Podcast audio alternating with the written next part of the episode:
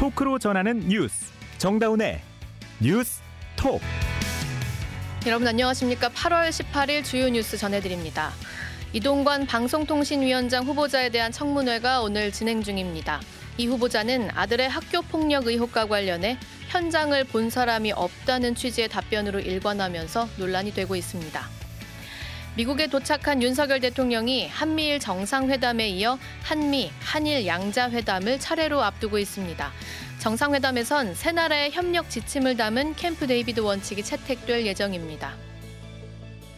경찰이 고 채모 상병 사망 사건 관련 자료를 국방부에 돌려주면서 사본까지 파기하는 등 수사에 뒷짐을 지고 있는 것으로 확인됐습니다. 삼성준법감시위원회가 삼성의 전국 경제인 연합회 복귀를 사실상 승인했습니다. 정경유착이 또 발생할 경우 탈퇴해야 한다는 조건을 걸었습니다. 한의학에서도 현대 의료기기를 사용할 수 있도록 하는 대법원 판결이 나왔습니다. 대한의사협회는 이를 무면허 의료행위로 규정하겠다며 반발하고 있습니다. 오늘 방송 CBS 레인보우와 유튜브 녹화 채널에서 화면으로도 보실 수 있습니다. 한기대 사람을 향하는 기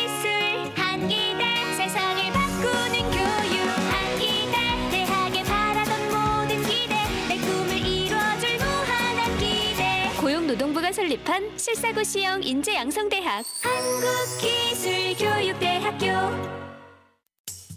서울의 중심 대학 서경대학교. 서경? 공부도 취업도 창업도 서경대학교. 서경. 내 인생을 바꾸는 힘 서경대학교.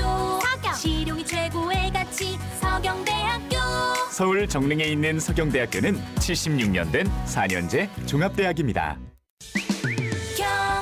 취업이 잘 되는 경북 잠재력을 전문가로 경북 4호선 캠퍼스 경북대학교 6년 연속 졸업생 2,000명 이상 수도권 대학 취업률 1위 4호선에서 만나요 학생이 행복한 대학 경북대학교 비켜요 비켜! 왜 이렇게 화가 났냐고요? 인생 제대로 꼬였구나 싶을 때 누가 시비를 거는 거예요. 끝까지 추격했지만 결국 도망갔어요. 하지만 두고 보세요. 어떻게든 복수해 줄 거니까. 요즘 넷플 모범 스티븐 연의 하이퍼 리얼리즘 블랙 코미디 비프 성난 사람들 넷플릭스. 이동관 방송통신위원장 후보자의 인사청문회가 오늘 국회에서 열리고 있습니다. 여야는 이 후보자의 자녀 학교폭력 의혹과 방송장악 이력을 두고 공방 중인데요. 오전부터 벌어진 상황 국회 연결해서 들어보겠습니다. 오수정 기자. 네, 국회입니다. 네, 대통령실에서 이 후보자를 공식 지명한 건 지난 7월이었지만 사실 한참 전부터 내정설 돌면서 각종 의혹은 다 제기됐었거든요. 네. 오늘 청문회에서 새롭게 나온 내용이 있습니까? 네, 결과적으로는 그간의 의혹을 반복하고 있습니다. 오늘 청문회는 여야의 합의 실패로 증인 없는 청문회로 진행되고 있는데요. 예. 야당은 아들의 학교 폭력 의혹을 증언할 하나고 관계자들 그리고 언론 장악 의혹에 대해 박성재 전 MBC 사장 등을 증인으로 불러야 한다고 주장했지만 여야 합의가 불발돼서 결국 채택된 증인은 한 명도 없습니다. 오전부터 이어진 질의에는 그간 언론에서 지적되어 왔던 이 후보자 아들의 학교 폭력 의혹과 언론 장악 논란이 중점적으로 다뤄지면서 여야가 충돌했습니다. 음, 예상대로 학교 폭력 의혹 그리고 언론 장악 의혹 이렇게 투, 두 개의 큰 축으로 검증이 진행되고 있네요. 자, 먼저 학교 폭력 의혹부터 오늘 오간 내용을 중심으로 좀 짚어주시죠. 네, 민주당 의원들은 아들 학교 폭력 문제가 제대로 해결이 되지 않았고 또 이 후보자가 해결 과정에서 부적절하게 개입했다고 주장했습니다. 반면 이 후보자는 학폭 사실 자체는 일부 인정하지만 상당 부분이 과장됐고 또 본인의 부적절한 개입도 없었다고 반발했습니다. 민주당 서동용 강득구 의원 질의와 이 후보자 답변 들어보시죠. 팔과 가슴을 수차례 때리고 침대에 눕혀서 밟고 핸드폰을 빠져 뺏어서 게임을 하고 자신을 피해 다닌다며 책상에 책상에 머리를 300번 부딪히게 하고 이 경우에 제일 중요한 건 솔직히 아무도 그 현장을 본 사람이 없습니다. CCTV가 있는 것도 아니고. 그러면 지금 없습니다. 1학년 때 담임 예. 선생님이 거짓말 한다, 한다는 얘기입니까? 만약에 거짓말이라고 이게 들통나면 사퇴 할 용이 있습니까? 예. 세상의 모든 일이 100% 진실, 100% 거짓이 어디 있겠습니까? 우리가 근데 현장을 본 사람이 없으면 뭐 폭력이 없었던 일이 된다는 건지 이 답변 자체가 좀 문제의 소지가 있어 보이는데요. 네. 또 이동관 후보자가 이명박 정부 청와대에서 이 대변인과 홍보 수석을 지냈지 않습니까? 이때 언론 장악 시도에 이제 기여하는 행위들을 했다, 적극적으로 했다 이런 의심 받고 있잖아요. 네, 그렇습니다. 검찰 수사에서 드러난 이명박 정부 국정원 문건, 그리고 이 후보자가 근무했던 청와대 대변인실과 홍보수석실에서 생산된 문건에 청와대가 공영방송의 논조에 개입하고 또 인사에도 영향을 미치려 했다는 정황들이 담겨 있다고 야당이 주장하고 있습니다. 그런데 이 후보자 측은 자신이 지시하거나 보고받은 적이 없다고 부인을 했는데요. 민주당 고민정 의원 또 이정문 의원 질의와 이 후보자 답변입니다. 편파 방송 실태 및 고려 사항이라는 문건인데요. 어, 위에 보시면 홍보수석 요청 자료라고 적혀 있습니다. 어떻게 생각하시나요? 이거는 뭐 모니터 보고서 수준의 것이 아닌가요? 독립적이고 중립적인 역할을 수행해야 할 방통위원장으로서의 역할이 적절치 않은 후보자라는 생각이 듭니다. 후보자님 지금이라도 방통위원장 후보 자신 사퇴하실 생각 있습니까? 점심 먹으면서 생각해 보겠습니다. 점심 먹으면서 생각해 보겠다는 게 지금 이동관 후보자 답변인 거죠? 그렇습니다. 예, 앞서 학폭 관련 답변도 그렇고 이 후보자 태도가 좀 인상적이라고 볼 수밖에 없겠는데요. 보통 인사청문회에서 이 후보자들은 이제 방어에 급급한 모습을 보이는데 이동관 네. 후보자는 상당히 여유가 있어 보이네요. 네, 이 후보자는 야당 의원들 질의에 소설을 매우 잘 썼네요. 이렇게 대답을 하거나 허무맹랑한 가짜뉴스다. 이렇게 일일이 받아치는 모습을 보이면서 시종일관 여유 있는 모습입니다. 야당 의원들이 방송장악 기술자다 공격을 하니까 부끄럽다면서 이렇게 답하기도 했는데 한번 들어보시죠. 방송 장악 기술자라는 뭐 비판이 있을 수 있다고 생각합니다만 그 말이 나올 때마다 굉장히 참담하고 부끄럽습니다. 방송 장악이 제대로 됐다면 광우병 괴담, 천안함 괴담 그리고 물론 저희 정권에서 있었던 건 아니지만은 세월호 고유 좌초설 최근에 후쿠시마 오염수 방류 문제를 둘러싸기까지 이런 일이 있었겠습니까? 오늘 그럼 청문회에서 여당 의원들은 좀 어떤 대응을 했습니까? 국민의힘 의원들은 이 후보자를 향해 공영방송 정상화의 책임자라고 지켜, 지켜 세우면서 해명의 기회를 주는데 질의 대부분을 할애했는데요. 회의 진행을 맡은 장재원 과방위원장은 방송 장악은 민주당 정권이 해놓고 마지막 발악하는 거 아니냐 이렇게 사실상 야당을 겨냥했습니다. 예. 민주당 의원들이 야당 공격하는 게 청문회 질이냐고 반박하면서 고성도 오갔는데요. 한번 들어보시죠.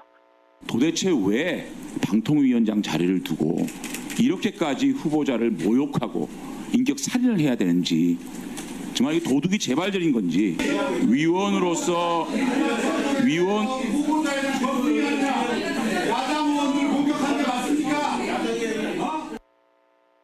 네, 오전 질의를 마치고 이동관 후보자가 여당 의원들을 향해서 업무 사격을 세게 해주셔서 감사하다 이렇게 말하는 모습이 카메라에 포착되기도 했습니다. 오늘 청문회는 자정까지 이어질 것으로 전망되는데요. 앞서 학교 폭력 의혹과 방송 장악 의혹이 반복될 것으로 보이고 또 이 후보자가 청와대 퇴임 이후 재산이 3배 가까이 불어난 점에 대해서도 공방이 예상됩니다. 지금까지 국회에서 전해드렸습니다. 윤석열 대통령은 한미일 정상회의가 열리는 미국에 도착했습니다. 미국 대통령 별장인 캠프 데이비드에서 진행되는 이번 정상회의에서는 세 나라 협력의 원칙과 이행 방안을 담은 문건이 채택될 예정입니다. 곽인숙 기자입니다. 윤석열 대통령이 오늘 아침 미국 워싱턴에 도착해 1박 4일간의 한미일 정상회의 일정에 돌입했습니다. 윤 대통령은 숙소로 이동해 참모들과 우리 시간으로 내일 새벽 열릴 한미일 정상회의 준비 상황을 최종 점검했습니다. 이번 정상회의에서는 세 나라 협력의 원칙과 이행 방안을 담은 문건이 채택됩니다. 세 나라 협력의 지침이 담기는 캠프 데이비드 원칙은 협력의 범위와 폭을 한반도에서 인도태평양, 전 세계로 넓히는 내용입니다. 협력의 비전과 이행 방안을 담은 공동 성명인 캠프 데이비드 정신에는 공동의 비전을 담은 구체적인 협의체 창설과 세 나라 연합훈련 정례화, 군사 정보 공유 확대, 공급망 위기 공동 대응 등 구체적 협력 방안이 담깁니다. 김태효 국가안보실 1차장입니다. 한미일 협력은 그간 북한 위협에 초점을 둔 한반도 영내 공조에서 인도 태평양 지역 전반의 자유, 평화, 번영을 구축하는 데 기여하는 범지역 협력체로 진화할 것입니다. 한미 한일 정상회담도 열리는데 한일회담에서 후쿠시마 오염수 문제는 논의하지 않는다고 대통령실은 밝혔습니다. 한편 바이든 미 대통령 부부는 윤 대통령에게 부친의 별세를 애도하는 메시지와 조화를 보냈습니다. 워싱턴에서 CBS 뉴스 곽인숙입니다.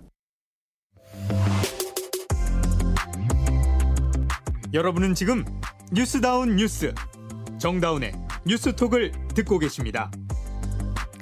경찰이 고 채모 상병 사망 사건에 대한 조사 자료를 국방부에 돌려주면서 관련 사본까지 모두 파기한 것으로 확인됐습니다.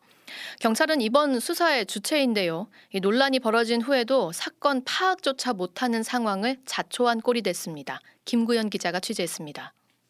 최상병 사망 사건을 조사했던 해병대 수사단은 지난 2일 오전 경북 경찰청을 찾아 최상병 사망 사건 조사 자료를 경찰에 직접 건넸습니다. 경찰이 사본을 만들고 본격적인 수사 착수를 준비하고 있던 그때 3시간여 만에 국방부가 군기 위반으로 사건 접수 과정에 문제가 있었다며 조사 자료를 회수하겠다는 전화가 걸려왔습니다. 경찰은 그날 저녁 자료를 몽땅 돌려주면서 만들어놨던 사본까지 파기해버렸습니다. 조사 자료와 사건 내용을 미처 경찰 형사 사건 시스템에 입력하지 않아 공식적으로 사건을 접수하지 않은 상태여서 자료를 돌려줘야 했고 사본도 가지고 있을 수 없었다는 겁니다. 문제는 경찰이 조사 자료를 돌려준 바로 다음 날부터 박정훈 전 수사단장 해임 사실과 수사 외압 의혹 등이 폭로되며 진상 은폐 의혹이 일었던 것. 경찰이 수사 자료를 돌려줄 뿐만 아니라 사본까지 파기한 일이 결과적으로 안일한 대처였다는 지적을 피할 수 없게 됐습니다. 경찰은 아직도 군 당국의 조사가 끝나지 않았다는 이유로 최상병 사망 사건 수사를 시작조차 하지 않고 있습니다. CBS 뉴스 김구현입니다. 잼버리 대회 막바지에 스카우트 대원들이 새만금 야영장을 떠나 전국으로 흩어졌었죠. 조직위는 각 지자체에 이 흩어진 대원들의 일정까지 만들라고 떠넘겼었는데요. 이렇게 급조된 일정은 잼버리 취지와는 딴판일 수밖에 없었습니다. 당시 어떤 일들이 있었는지 양영욱 기자가 취재했습니다. 잼버리 조직위는 지난 9일 태풍 카눈이 북상하자 새만금 야영장에서 철수해 전국으로 스카우트 대원을 보냈습니다. 준비했던 일정은 모두 폐기된 상황. 조직위는 한국문화 체험 프로그램으로 잼버리 정신을 이어간다고 장담했습니다. 하지만 조직위의 부실한 관리 속에 전국 곳곳에서 잼버리 대회 취지와 무관한 일정들이 속출했습니다. 서울 구로구에서는 야구 경기를, 경기의왕시에선 오케스트라 공연을 관람했습니다. 광주시에선 대형 쇼핑몰 스타필드를 돌았고 성남시에선 기업 카카오 사무실에서 기념품을 나눠줬습니다. 하나같이 자연으로 나아가 성장할 경험을 제공하고 다른 문화권을 경험하라는 대회 방침과 동떨어진 일정들입니다. 하루 만에 프로그램을 급조해야 했던 일선 공무원들은 대회 취지까지 고려할 여유가 없었다고 하소연합니다. 고민을 하고 말고가 없었던 게요. 공연 단체가 할 수 있는 단체가 별로 없었어요. 갑작스럽게 당장 만들어내라 그러니까 깊이 있는 프로그램을 좀 서로들 준비 못했다는 게 그런 점이 사실 좀 아쉽죠. 전국 지자체가 한 번의 일정을 준비하니 조직위와 연락 한 번 하기도 어려웠습니다. 모든 일정은 지자체가 자체적으로 하고 있고 저는 조, 조직위랑 통화를 한 번도 한 적이 없어요. 통화도 안 될 뿐더러. CBS 뉴스 양영욱입니다. 삼성준법감시위원회가 삼성의 전국 경제인 연합회 복귀를 사실상 승인했습니다. 정경유착이 또 발생할 경우 탈퇴해야 한다는 조건을 걸었습니다. 보도에 장성주 기자입니다. 삼성준법감시위원회가 오늘 회의를 열고 삼성의 정경련 복귀 여부를 이사회 판단으로 넘겼습니다. 복귀에 대한 찬성이나 반대 의견은 아니지만 탈퇴 조건을 내걸면서 사실상 재가입을 허용했다는 해석이 나옵니다. 탈퇴 조건은 정경련에서 정경유착이 발생하면 탈퇴해야 한다는 것. 정경련의 정경유착 가능성이 낮지 않다고 지적한 셈입니다. 이찬희 준법감시위원장입니다. 정경련의 혁신안이 전경련의 정경유착 고리를 확실하게 끊을 수 있을지에 대해서는 근본적인 우려를 표명하였습니다. 삼성전자 등 삼성 계열사는 오는 21일 이사회를 열고 정경련 복귀 여부를 결정할 예정입니다. 해체라는 말을 끝내기가 제가 자격이 없는 것 같고요. 어, 저희는 탈퇴하겠습니다. 이재용 회장이 박근혜 정권의 국정농단에 연루된 정경련에서 탈퇴하겠다고 선언했던 만큼 이사회의 고심이 깊어질 전망입니다. 현대차와 SK, LG도 조만간 정경련 복귀에 대한 논의에 나설 것으로 보입니다. 한편 정경련은 오는 22일 한국경제인협회로 이름을 바꾸고 풍산그룹 류진 회장을 새 회장으로 추대합니다. CBS 뉴스 장성주입니다. 한의학에서도 현대 의료기기를 사용할 수 있도록 하는 대법원 판결이 나왔습니다. 한의사들은 환영한다는 입장이지만요. 의사들은 보건의료에 혼란을 줄 것이라고 반발하고 있어서 양측 갈등이 예상됩니다. 조혜령 기자가 보도합니다. 대법원이 한의사도 뇌 파괴의 진단기기를 사용할 수 있다는 판결을 내리면서 의료계가 술렁이고 있습니다. 대법원 일부는 오늘 의료기기인 뇌 파괴를 사용해 면허정지 처분을 받은 한의사 A씨가 보건복지부를 상대로 낸 면허 자격정지 처분 취소 소송에서 원고가 일부 승소한 원심 판결을 확정했습니다. 뇌파계란 대뇌 피질에서 발생하는 뇌파를 검출해 증폭, 기록하는 의료기기입니다. 지난 2013년 소송이 시작된 지 10년 만에 나온 판결에 한의사들은 정부가 이제부터라도 의료기기를 사용할 수 있는 법적 근거를 마련해야 한다고 강조했습니다. 대한한의사협회 관계자입니다. 정의롭고 당연한 판결이라고 생각을 하고 있고요. 어, 정부 당국은 이 같은 사법부의 판결에 따라서 한의사 의료기기 사용에 대한 규제를 철폐하고 이를 활성화할 수 있는 제도를 하루빨리 마련해 국민의 진료 선택권을 보장하고 반면 의사단체는 국민 건강과 직결되는 큰 위협이라고 반발했습니다. 개인의 건강과 행, 수명을 그 결정하는 굉장히 중요한 그 판단이잖아요. 네. 그런 판단, 이제 진단이라고 하는 것의 중요성에 대해서 너무 좀 간과된 것이 아닌가 우려스럽고요. 대한의사협회는 한의사의 의료기기 사용을 무면허 의료행위로 규정하고 적극 홍보하겠다는 방침입니다. CBS 뉴스 조혜령입니다. 2년 전 중국 대형 부동산 업체 중 처음으로 디폴트에 빠졌던 헝다가 미국 법원에 파산 보호를 신청했습니다. 중국 부동산 업계의 도미노 디폴트 위기가 진정되기는커녕 더 확산되는 모양새입니다. 베이징에서 임진수 특파원이 전합니다. 중국의 대형 부동산 업체로 디폴트 상태인 헝다가 현지 시간으로 어제 미국 뉴욕 맨하튼 파산 법원에 파산 보호를 신청했습니다. 파산 보호는 채권자의 소송 제기나 자산 동결로부터 구조조정이 진행 중인 기업을 보호하는 제도입니다. 헝다의 총 부채는 약 440조 원에 달하는데 이번에 법원에 보호를 요청한 해외 부채는 26조 원 가량입니다. 헝다는 중국에서는 아직 파산 신청을 하지 않았는데 따라서 해외 부채를 우선 정리하려는 시도로 보입니다. 헝다는 지난 2021년 말 30조 원이 넘는 만기 채권을 갚지 못해 디폴트에 빠진 중국 최대 부동산 개발 업체 가운데 하나로 중국 부동산 업계 위기의 진앙지로 꼽힙니다.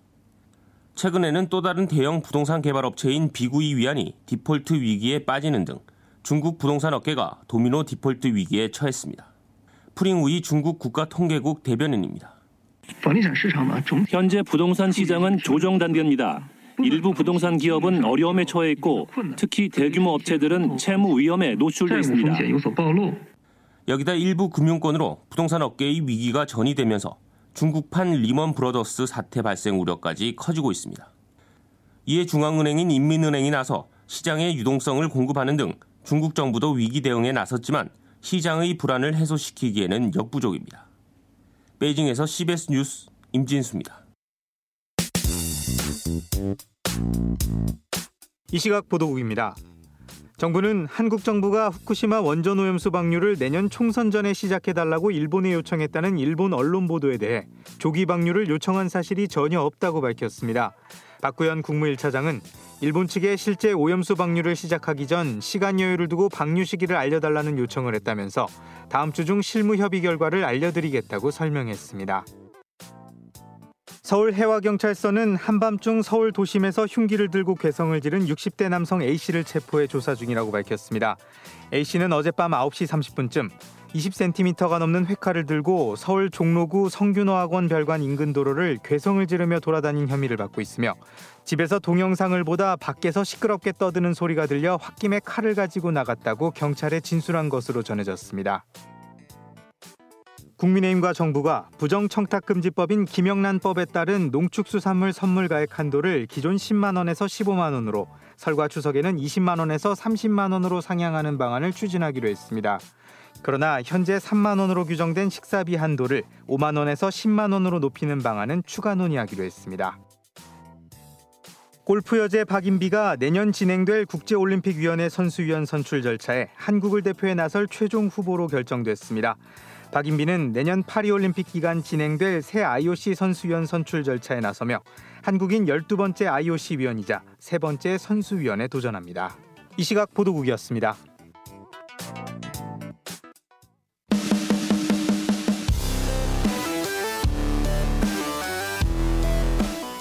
온라인 핫 이슈를 짚어봅니다. 어텐션 뉴스. 오늘 하루 온라인에서 가장 주목받은 뉴스만 콕콕 짚어봅니다. 어텐션 뉴스 김동빈 기자 어서 오세요. 네, 안녕하세요. 네, 첫 소식 뭔가요? 네, 첫 번째 소식은 신림동 성폭행 사전에 계획했다입니다. 아. 그 어제 일어난 서울 신림동 대낮 성폭행 사건 전해드렸는데요. 네네. 오늘 경찰 조사 결과가 조금 나왔습니다. 사전에 성폭행을 계획까지 한 정황이 속속 드러나고 있습니다. 강간상해 혐의로 체포된 30살 최모 씨 흉기를 미리 준비했다고 하는데요.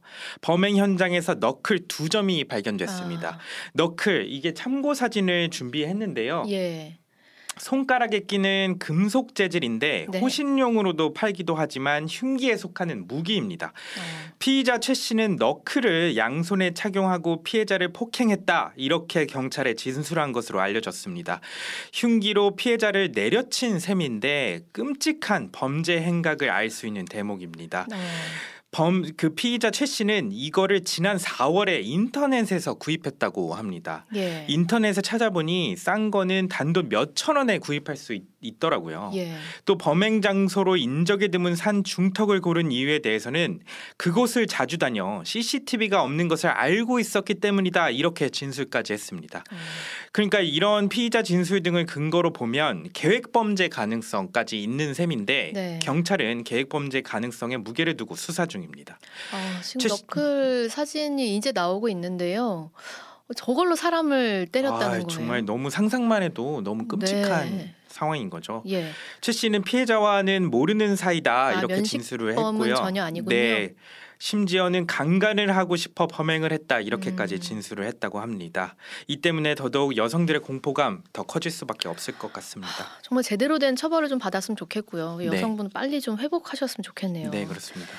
다음 소식 볼까요? 예, 다음 소식은 슈퍼 블루문 뜬다입니다. 8월에 마지막 날 슈퍼 블루문이 뜰 예정이라고 합니다. 지난 2018년 찾아온 이후 5년 만인데요. 예. 이 슈퍼 블루문 무슨 뜻이냐면요. 네네. 슈퍼문과 블루문이 동시에 떠서 붙여진 말입니다. 네. 슈퍼문은 지구와 달 사이의 거리가 근접하면서 달이 커지 달이 커졌을 때 음. 요 달을 가리키는 말이고요. 블루문은 보름달이 한 달에 두 번 찾아오는 아, 경우를 네. 뜻합니다. 지난 2일에도 보름달이 떴는데 이번 달 31일에 또 다시 뜨면 이제 이게 블루문이 되는 거죠. 음, 네. 블루문에서 이 블루 파란색을 뜻하는 건 아니고요. 우울하다 이런 뜻이래요. 우울하다 할 때. 서양에서 전통적으로 보름달이 두 번이나 뜨는 것에 대해, 대해서 이제 이거를 불운의 상징으로 여겼다고 아. 해요. 그래서 블루라는 이름이 붙여졌 졌다고 합니다. 슈퍼문과 블루문이 동시에 뜨는 경우는 아주 드문 현상으로 이번 기회를 놓치시면 14년 후에나 보실 수 아, 있습니다. 엄청나게 큰 달이 한 번 더 뜨는 거네요. 네. 국립과천과학관은 슈퍼블루문의 모든 것이란 주제로 강연, 관측, 체험 프로그램 등을 담은 슈퍼블루문 특별 관측회를 31일 개최할 예정이라고 하니까 관람해 보셔도 좋을 것 같습니다. 네, 마지막 소식 볼까요? 예, 마지막 소식은 평양 인근 폭탄 테러설입니다. 동아일보가 오늘 북한 상황에 정통한 소식통의 말을 인용해서 평양 인근에서 한두 달 전에 폭발물 테러로 추정되는 사건이 발생했다. 굉음과 비명을 들었다는 현지 주민들의 증언이 있었다. 이렇게 보도를 했습니다. 예. 이어서 김정은 북한 국무위원장이 올해 새로운 폭발물 탐지 장비를 수입하는 등 신변의 불안을 느낀 정황도 포착됐다. 아, 폭발물 탐지 장비를 수입했대요. 네, 그런 아. 정황이 포착됐다고 합니다. 또 북한 내 계속된 식량난으로 아사자 가 속출하는 상황에서 주민 불만이 임계치에 도달해 내부 동향이 동, 동요가 일고 있는 거 아니냐는 분석이 나온다 이렇게 음. 전했습니다.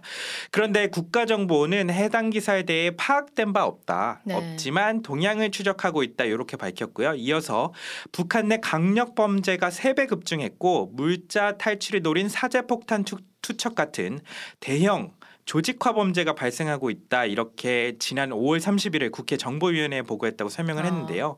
그러니까 종합을 해보면 네. 평양 인근 폭탄 테러 가능성을 완전히 배제할 수는 없지만 하지만 정치적 목적이 아닌 뭐 경제적 범죄일 좀더 아. 무게를 두고 있다 이렇게 해석할 수 있을 것 같아요. 약간 내부 민심이 조금 술렁이는 듯한 모습이 보여지는 거네요. 네, 그거는 좀 네. 확실한 것 같습니다. 지켜봐야겠습니다. 네, 그렇습니다. 네, 여기까지 김동빈 기자였습니다. 네, 감사합니다. 이어서 간추린 소식 전해드립니다. 대전 한 신협에 강도가 침입해 현금을 빼앗은 뒤 달아나 경찰이 쫓고 있습니다. 경찰과 신협 등에 따르면 오늘 정오쯤 대전 서구 관저동 한 신협에 건- 검정 헬멧을 쓴 남성이 소화기 분말을 뿌리며 은행 직원을 위협해 3,900만 원을 빼앗은 뒤 오토바이를 타고 달아났습니다. 어, 장시 점심 시간이라 근무 중인 직원이 두 명뿐이었는데 용의자는 한 명이 잠깐 자리를 비운 사이 창고에 있던 여직원에게 현금을 담으라고 시켜 이 범행을 저지른 것으로 조사됐습니다. 이어서 날씨 전해드립니다. 이수경 기상 리포터. 네, 내륙 지방을 중심으로 폭염특보가 이어지는 가운데 날이 무덥습니다. 특히 경기 남동부 지역은 더위가 심해서 폭염 경보가 발효된 곳이 많은데요. 당분간 30도를 웃도는 불볕 더위가 이어지겠고 오늘 밤은 수도권을 비롯해 곳곳으로 열대야 현상도 나타나겠습니다. 내일 아침은 서울 25도로 시작해 한낮 기온은 32도까지 예상되는데요. 그 밖의 지역도 내일은 오늘만큼 덥겠고 습도 또한 높아서 대부분 지역의 체감 온도는 33도 안팎까지 오르겠습니다. 오늘 밤 중부지방의 경우 산발적으로 소나기가 지날 가능성이 있겠는데요. 예상되는 소나기의 양은 5에서 50mm 정도입니다. 남부지방도 오늘 밤과 내일 오전 사이에 비가 내릴 것으로 보이는데 현재 경북 청송과 의성에 호우특보가 내려진 가운데 지역에 따라 시간당 20에서 50mm 내외의 장대비가 쏟아지는 곳이 있겠습니다. 주말인 내일까지 호남 지방과 경상도, 제주도에는 10에서 60, 많은 곳은 호남 동부에 최고 80mm 이상이 되겠고 경남 해안에도 100mm 이상의 많은 비가 예상됩니다. 날씨였습니다. 한미일 정상회담에서 주목되는 주제 중 하나가 후쿠시마 오염수 방류 문제입니다. 우리 대통령실은 공식 의제가 아니라고 선을 그었지만 일본은 어떤 방식으로든 공감대를 확인하려 할 텐데요.